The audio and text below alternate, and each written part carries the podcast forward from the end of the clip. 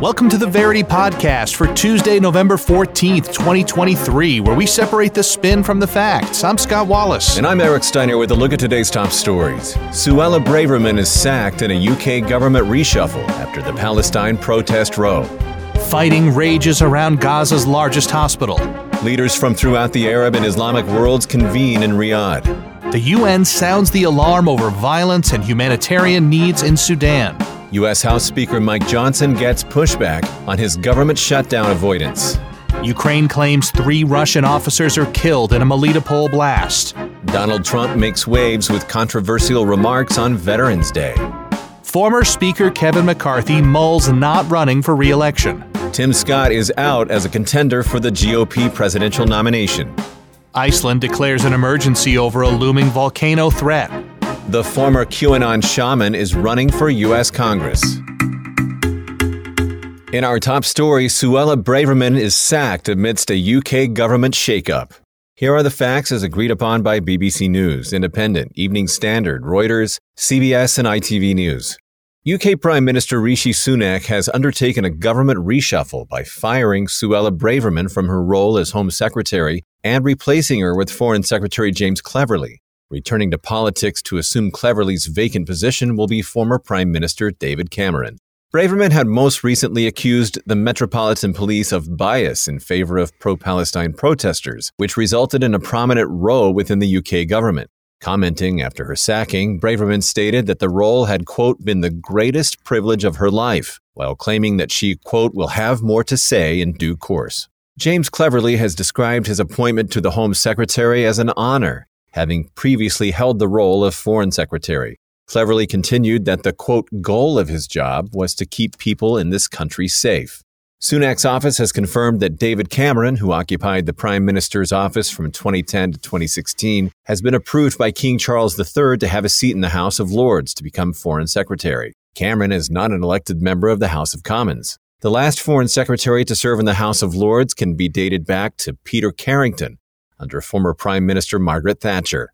Cameron stated that he hoped his six year experience as Prime Minister and 11 years as Conservative Party leader would assist Sunak to face a, quote, daunting set of international challenges. Sunak's surprise reshuffle has also seen Steve Barclay move from Health Secretary to Environment Secretary, replacing Therese Coffey, with Victoria Atkins taking up Barclay's previous role. Esther McVey has been appointed a minister without portfolio. Greg Hands has been replaced as Conservative Party chairman by Richard Holden, and Laura Trott has become Treasury Chief Secretary.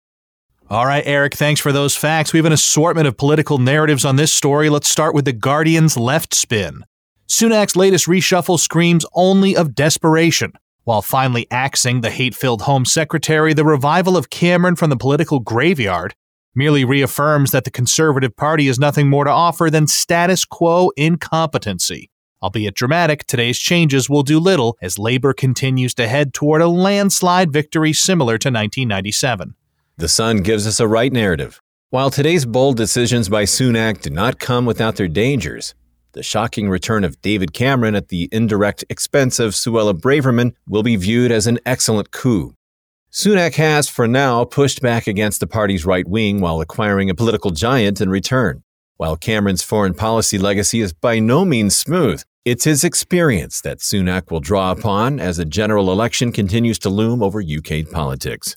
And a conservative narrative from GB News. The sacking of Braverman, a leader of the UK's silent majority, has led to fury. Sunak continues to act in bad faith. And it is he, rather than the now former Home Secretary, who should be finding his way out the door. Braverman executed her job the way Britons actually wanted, but Sunak would rather quiver in the face of liberal criticism than pursue actual popular policies on immigration and policing, including properly policing pro Palestinian demonstrations.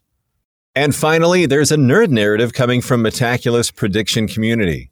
They say there's a 67% chance that the UK will have a Labour Prime Minister on January 1st, 2030 fighting around Gaza's largest hospital continues.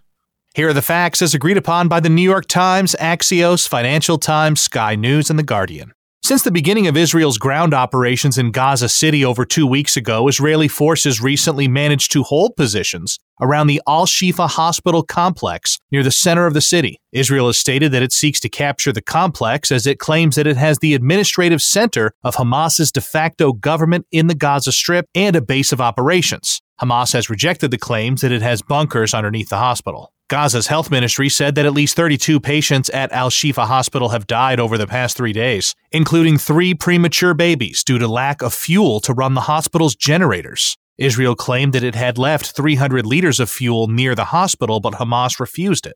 Hospital staff have disputed Israel's claims, saying that they want to receive fuel via the Red Cross or another aid agency, and Al Shifa requires 8,000 to 10,000 liters a day to function. The Palestinian Red Crescent reported that the Al Quds hospital was forced to shut down on Sunday after running out of fuel, with preparations being made to evacuate its 6,000 patients, with Israel reportedly present in the vicinity. Meanwhile, Israel said that it would like to install former British Prime Minister Tony Blair as a humanitarian coordinator for the Gaza Strip to improve the humanitarian situation and reduce building international pressure. Blair's office said that he had not been offered a role, but his political ally said he was considering taking on a humanitarian role. Axios reported that the U.S. Secretary of Defense, Lloyd Austin, expressed concern to his Israeli counterpart, Yoav Gallant, on Saturday about Israel's role in escalating tensions on its northern border with Lebanon as the situation continues to deteriorate. Pentagon said Austin emphasized the need to contain the conflict to Gaza and avoid regional escalation. As of Monday afternoon, per the Palestinian Ministry of Health in Hamas administered Gaza, over 11,000 people in the strip have reportedly been killed, over half of which were women and children. Israel revised its official estimated death toll of Hamas's October 7th surprise attack, lowering the number to reportedly around 1,200 people, down from the more than 1,400 initial figure. Israeli authorities said that around 70% of those killed were civilians. Scott, thanks for laying those facts out for us. The first spin is a pro Israel narrative coming from the Times of Israel. Israel has presented evidence that terrorists from Hamas have placed their headquarters underneath the Al Shifa hospital, specifically with the aim of using the civilians at the facility as human shields. Israel is doing everything it can to minimize harm to the civilian population. After Hamas's heinous attack on Israel, the country has the right to ensure its security. Middle East Eye responds with the pro Palestine narrative. Even if Israel's claims that Hamas is using Al Shifa as a base of operations are true, it still has an obligation under international humanitarian law to prevent unnecessary harm to civilians and should not attack the hospital under any circumstances. It seems that Israel is committing abhorrent human rights violations in Gaza, namely collective punishment, and the international community must do more to stop this war on Gaza. The Metaculus prediction community has a nerd narrative. They say there's a 30% chance that a state based conflict between Israel and Iran will cause at least 1,000 deaths before 2025. The Iranian president visits Saudi Arabia for the Gaza summit. Here are the facts as agreed upon by DW, Al Jazeera, The National, Middle East Monitor, Arab News, and the Times of India. Iran's President Ibrahim Raisi joined Arab and Muslim leaders for a summit hosted by Saudi Arabia on Saturday, the first visit by an Iranian president to the kingdom in more than a decade, following the escalation of regional tensions due to the war in Gaza. Addressing the summit, Raisi called on the delegates to designate the Israeli army as a quote terrorist organization while leaders from the 57 mostly Muslim majority states rejected Israeli claims that it was acting in self defense. While Raisi also called for the arming of the Palestinians, the delegates from the Arab League and the Organization of Islamic Cooperation, or IOC, urged an arms embargo against Israel that they claimed was destroying Palestinians' homes, hospitals, schools, mosques, and churches. On the summit's sidelines, Raisi and Saudi Arabia's de facto leader, Mohammed bin Salman, held bilateral talks on the Palestinian crisis, with the Saudi crown prince also committing to boosting ties with Iran. In a resolution issued after the summit's conclusion, the Muslim leaders accused Israel of, quote, war crimes and, quote, inhumane and brutal massacres in Gaza. The communique also called for humanitarian aid to be allowed into the enclave and for a, quote, two state solution. Sunni majority Saudi Arabia and Shia majority Iran suspended relations in 2016 following attacks on Saudi diplomatic missions in Iran in response to the execution of a Shia cleric by Riyadh. However, the geopolitical rivals agreed to resume diplomatic relations following a China mediated deal in March. Thanks, Eric. Iran International brings us the anti Iran narrative. While the summit was intended to signal the Muslim world's unity against the alleged Israeli crimes in Gaza, it ended up showing disagreement above all. The participants not only rejected Tehran's push for sanctions against Israel because of its counteroffensive against Hamas, but they also rejected its demand to break off existing relations with Israel and to designate its army a terrorist organization. What is preventing Muslim unity and regional peace is not Israel, but the Iranian regime, which only seeks confrontation with Tel Aviv. Tehran Times gives us a pro Iran narrative. Iran's presence at the summit was historic and highlighted how Israel's brutal campaign of collective punishment against Palestinians is not only uniting the Muslim world, but also creating further rapprochement between Iran and Saudi Arabia, as well as countries such as Egypt. The fact that there is not full consensus at such a major summit is nothing unusual and doesn't undermine the growing spirit of Muslim unity. It's not Iran, but Israel and its Western sponsors who are sowing discord and have no interest in regional peace. And Metaculus is here again with a nerd narrative. They predict a 57% chance that Saudi Arabia will normalize its relations with Israel by 2031 if Iran gets a nuclear bomb by then. The UN claims the violence in Sudan is on the verge of pure evil. Here are the facts as agreed upon by the Taipei Times, Reuters, The Voice of America, Guardian, Business Standard, and Al Jazeera. A senior UN official warned on Friday that violence against civilians in Sudan is verging on pure evil. A surge of devastation following over seven months of fighting has left at least half the population in need of humanitarian assistance. War erupted in April after weeks of rising tension between the Sudanese army, loyal to Army Chief and de facto head of state Abdel Fattah al Burhan, and the paramilitary Rapid Support Forces, or RSF, led by Al Burhan's former deputy, Mohammed Hamdan Dagalo, over a plan to integrate forces as part of a transition from military rule to civilian democracy. The UN has received continued reports about sexual and gender based violence, enforced disappearance, arbitrary detentions, and grave violations of human and children's rights, according to the agency's humanitarian coordinator for Sudan, Clementine Nkweta Salami. There have also been reports of ethnically motivated killings in West Darfur after the RSF took control of the main army station in the state capital of Al Geneina. Over 6 million people have reportedly abandoned their homes and are now internally displaced in Sudan or neighboring countries. And around 25 million people, more than half of the population, need humanitarian relief and protection. Head of the UN High Commissioner for Refugees, or UNHCR, Filippo Grandi, has warned that the current dynamics at play could lead to a repeat of the horrors that occurred two decades ago when the Janjaweed militia was unleashed in response to a rebel revolt by former Sudanese President Omar al Bashir. Those were the facts, and we begin our round of spins with a pro establishment narrative is being provided by Global Conflict Tracker. This situation certainly has taken a turn for the worse, with millions forced from their homes and the Sudanese health system at risk of collapse. Many also fear that the conflict could spread to neighboring countries. Foreign military influence from the Russian Wagner Group and the United Arab Emirates further risks deepening the rivalry at the core of the crisis.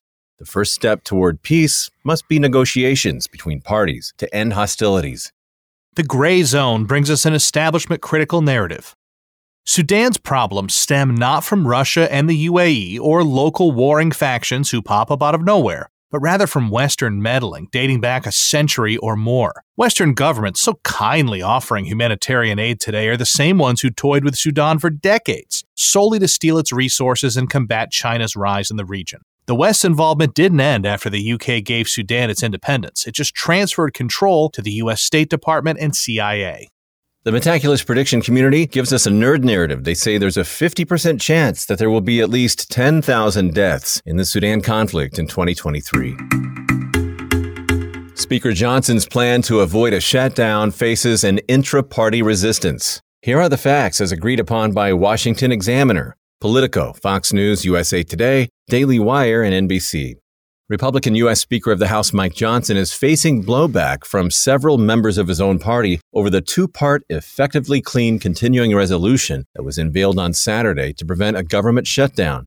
This comes as the Rules Committee on Monday is set to consider whether the spending package can be taken to a House wide vote the following day. In a full vote on the floor, the Speaker could only afford to lose four GOP votes for the proposal to pass without the support of some Democrats.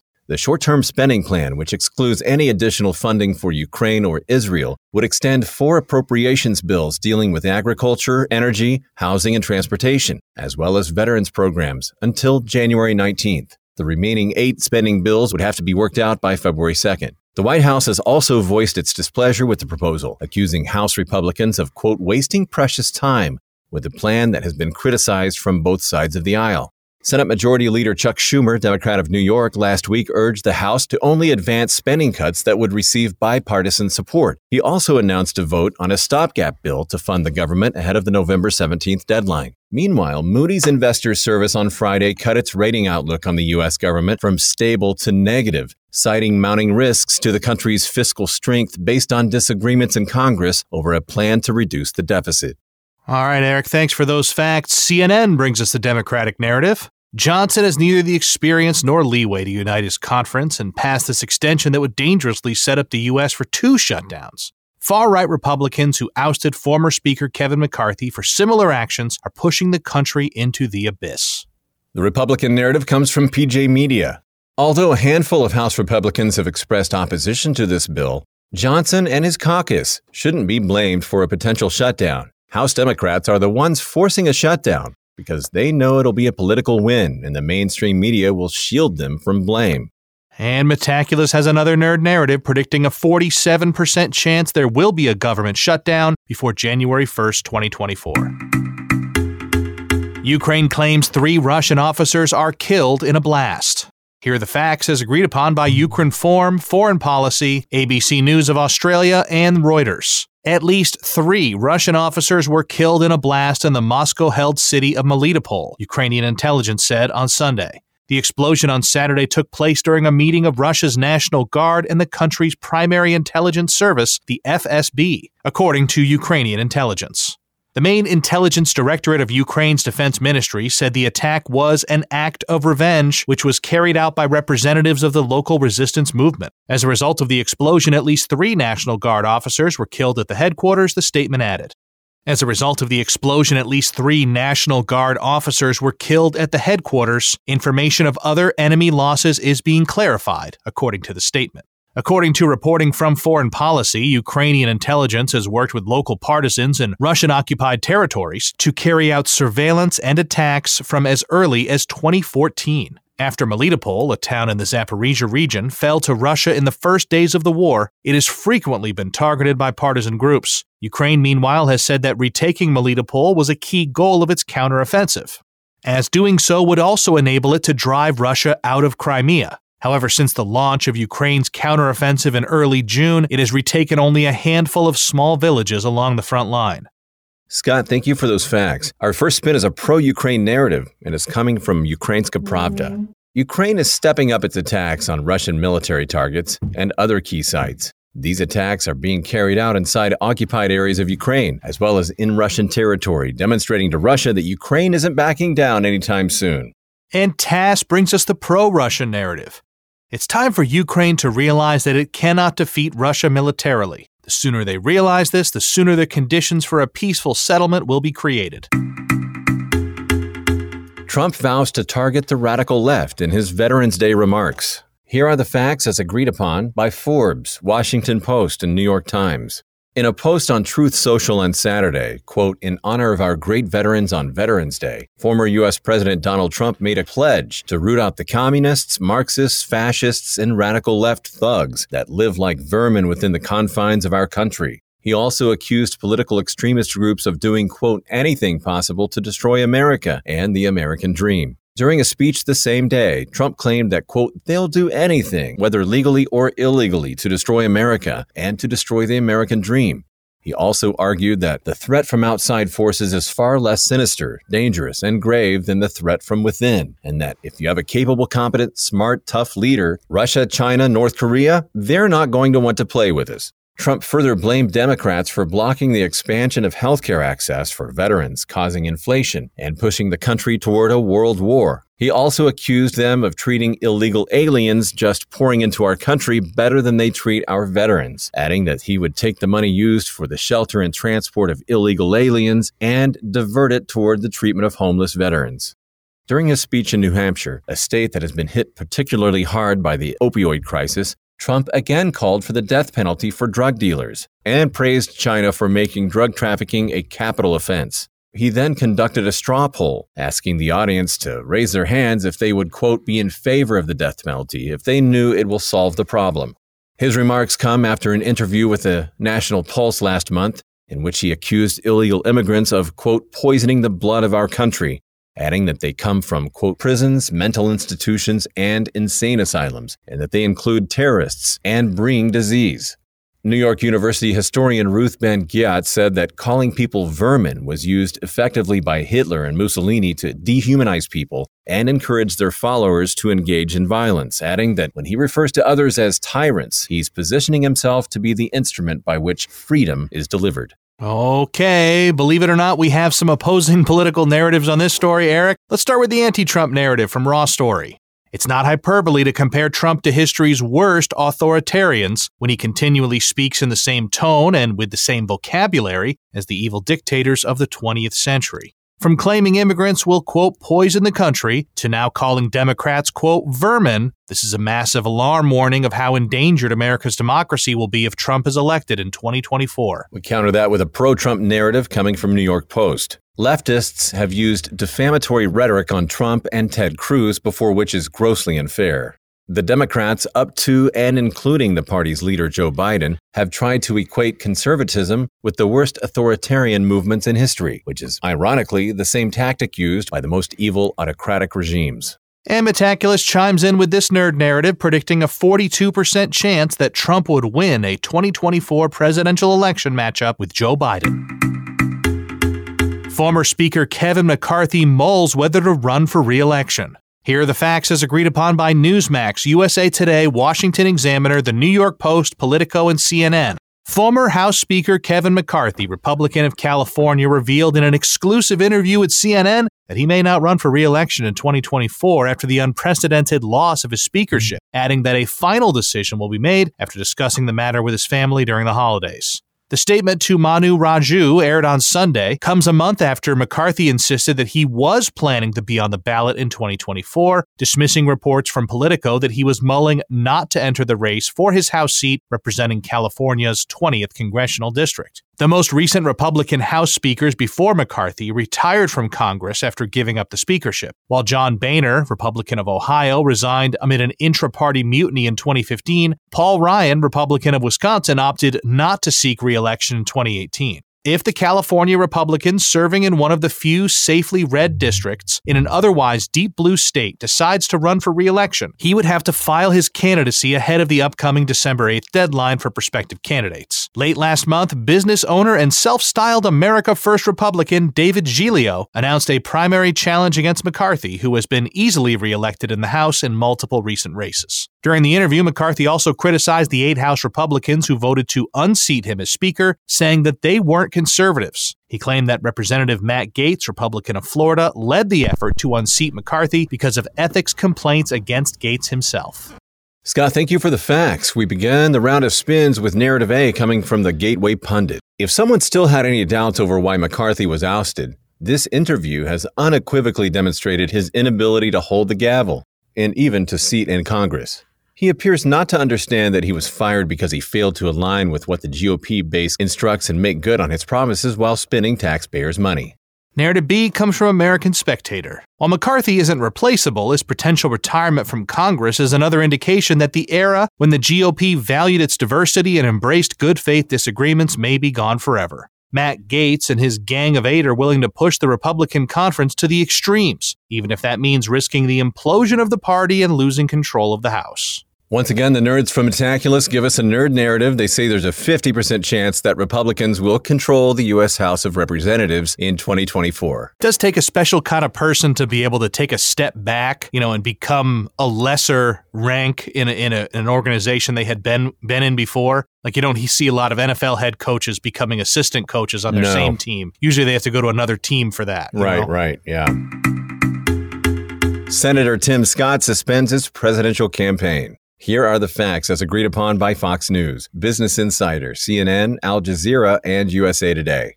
South Carolina Senator Tim Scott on Sunday announced he's suspending his pursuit of the 2024 Republican presidential nomination and said he doesn't plan to endorse another candidate. During an appearance on Fox News, Scott said, quote, I think the voters, who are the most remarkable people on the planet, have been really clear that they're telling me, quote, not now, Tim, Scott started the race with a $21 million lead on his rivals after he converted his Senate campaign account into a presidential fund. But when the Super PAC or Political Action Committee supporting him, Trust in the Mission PAC, pulled the remainder of its $40 million ad buy in the fall, citing problems, quote, breaking through with voters, it appeared he wouldn't be long for the race. The 58 year old, who is the only black Republican in the Senate, had been polling at 2.5% of the vote, which ranked him sixth in the Real Clear Politics average of recent polls. Scott's departure is the second by a major candidate for the nomination, coming after former Vice President Mike Pence suspended his campaign last month. Former President Donald Trump, the frontrunner, had 58.5% of the vote in the most recent Real Clear Politics average.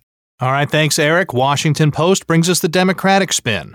Although GOP voters seemed to like Scott and his positive vibes, they didn't want him as president, preferring instead the fire and brimstone rhetoric of Trump. As Trump's challengers start to fall away and his hefty lead continues to hold, it's apparent that Republicans are going to bank on voters tiring of President Biden rather than nominating a challenger with positivity who appeals to a wider audience. Breitbart gives us a Republican narrative. Although Scott's campaign never gained traction with the GOP electorate, it served its purpose of showing Republicans how to, quote, put woke Democrats in their place and how to approach issues of race and class with nuance. Scott hopefully attracted voters of color to the GOP, and that will likely pay off for Trump in the general election. And the nerd narrative from Metaculus predicting a 90% chance that Donald Trump will be the Republican nominee for the 2024 presidential election. Iceland declares an emergency over a volcanic eruption threat.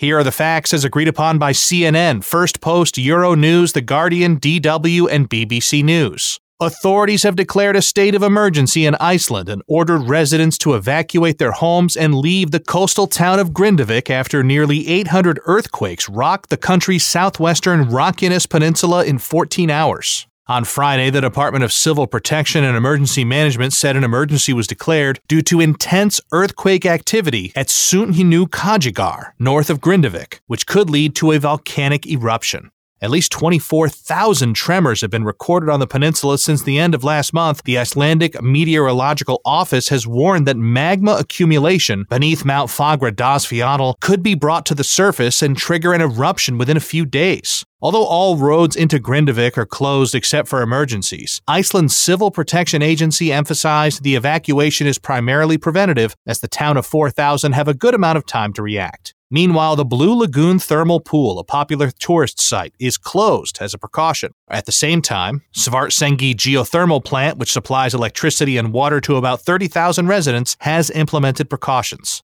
Iceland, with 33 active volcanic systems, frequently experiences high seismic activity. The 2010 eruption of the Eyjafjallajökull led to widespread airspace closures over Europe and the cancellation of 100,000 flights.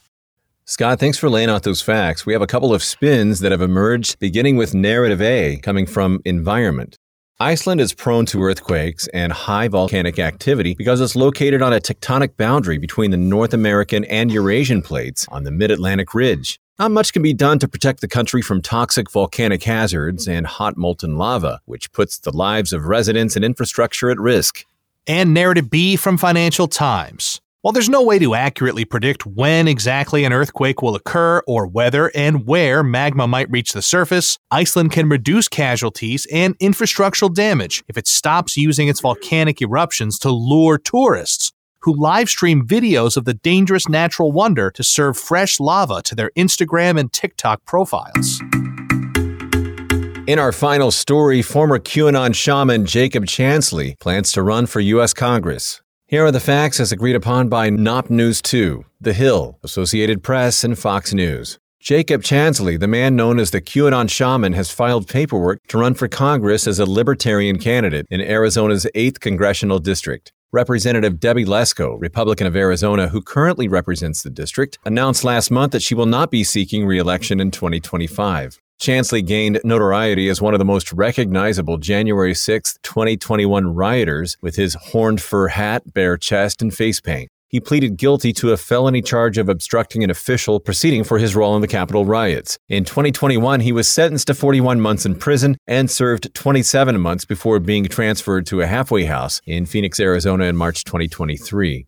Chansley previously called himself the QAnon shaman, but has since renounced QAnon. In a statement made at his sentencing hearing in 2021, he said that he was wrong for entering the Capitol and that he was, quote, truly repentant for his actions. The U.S. Constitution does not forbid felons from holding federal office, but Arizona law bars felons from voting until they have finished their sentence and have had their civil rights restored. All right, Eric, we have our final round of narratives on this rough day of news. Republican spin comes from Fox News. After spending nearly 27 months in federal prison, Chansley is no longer the same person he was when he stormed the U.S. Capitol shirtless. He has served his time and expressed remorse for his crimes. He has been rehabilitated and is well within his rights to run for political office. Chansley's image was smeared by left leaning mass media, and he has turned over a new chapter in his story. Counter that with a Democratic narrative coming from NBC. Not only is Chansley the face of the January 6th insurrection at the U.S. Capitol, he is a felon. Despite serving his time in federal prison, he still participated in a violent riot and used his platform to share hateful and baseless conspiracy theories. The fact that he is even attempting a run for U.S. Congress shows the true dangers of far right politics in America. And a nerd narrative from Metaculus, there's a 34% chance that the United States will drop below a 7 in the Democracy Index by the year 2040.